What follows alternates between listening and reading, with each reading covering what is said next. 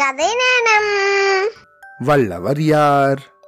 கல்லுல சிலை வடிக்கிற சிற்பி ஒருத்தன் ஒரு தேவதையோட சிலைய வடிச்சுட்டு இருந்தான் அற்புதமாக ரொம்ப தத்ரூபமாக தோற்றமளிக்கிற மாதிரி அந்த சிலைய அவன் செஞ்சு முடிச்ச அந்த நொடியிலேயே ஒரு மின்னல் நேரத்துல அந்த சிலை உயிர் பெற்றது.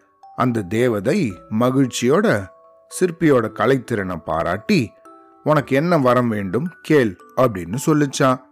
அந்த சிற்பிக்கு வல்லவர்களுக்கெல்லாம் வல்லவனாகணும் அப்படின்னு ரொம்ப நாள் ஆசையா இத அந்த தேவதை கிட்ட சொன்னானா. அந்த தேவதையும் அன்போடு சிரிச்சுண்டே சிற்பியே நல்லா சிந்திச்சு தான் கேட்குறையா அப்படின்னு கேட்டுதான். சிற்பியும் ரொம்ப ஆவலோட ஆமாம் அப்படின்னு சொன்னானா.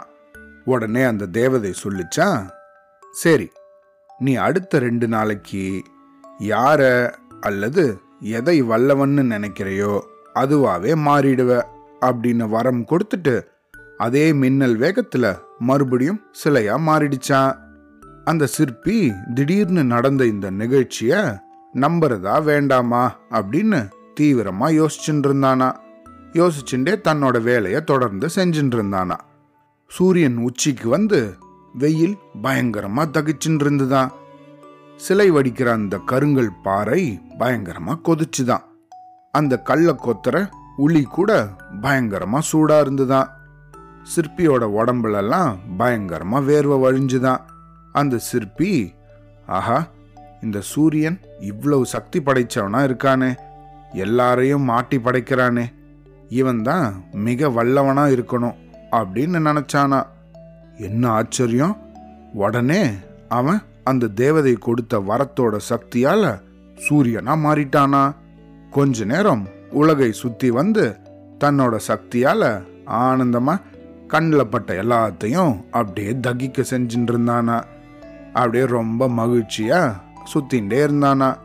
ஒரு இடத்துல மேக கூட்டங்கள் பயங்கரமா சூழ்ந்துதான்.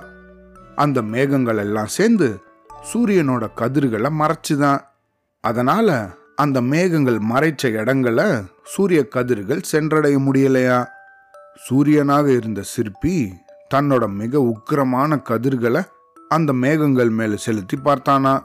ஆனா அந்த கருமேக கூட்டங்கள் அசையவே இல்லையா? ஆஹா இது என்னது இது?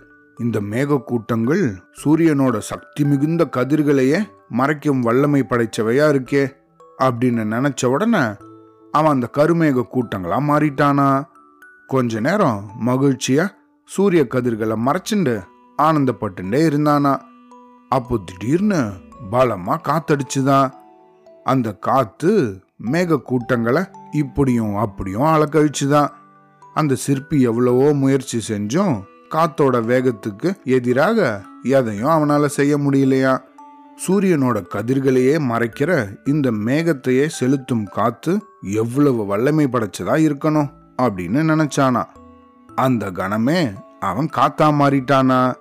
காற்று வடிவில் சிற்பி தென்றலாகவும் புயலாகவும் நினைச்சபடி மாறி மாறி உலகத்தையே கலக்கின்னு இருந்தானா?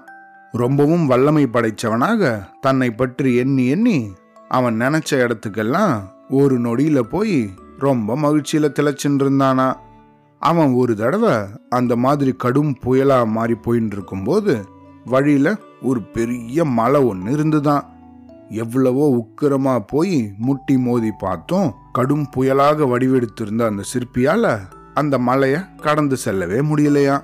அட இந்த மலைக்கு கடும் புயலையும் மிஞ்சுற சக்தி இருக்கிறது முன்னாடியே நமக்கு தெரியாம போச்சே அப்படின்னு நினைச்ச நொடி அவன் அந்த மலையா மாறிட்டானா? அவன் மலையா மாறினதுக்கு அப்புறமா வேற ஒரு சிற்பி அந்த மலை மேல மெதுவா ஏறி வந்தானா?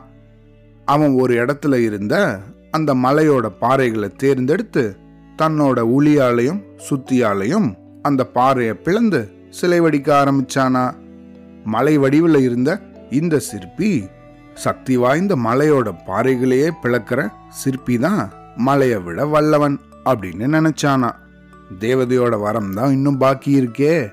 அதனால அப்படி அவன் நினைச்ச உடனே பழையபடி அவன் தன்னோட சுய உருவத்தை அடைஞ்சிட்டானா?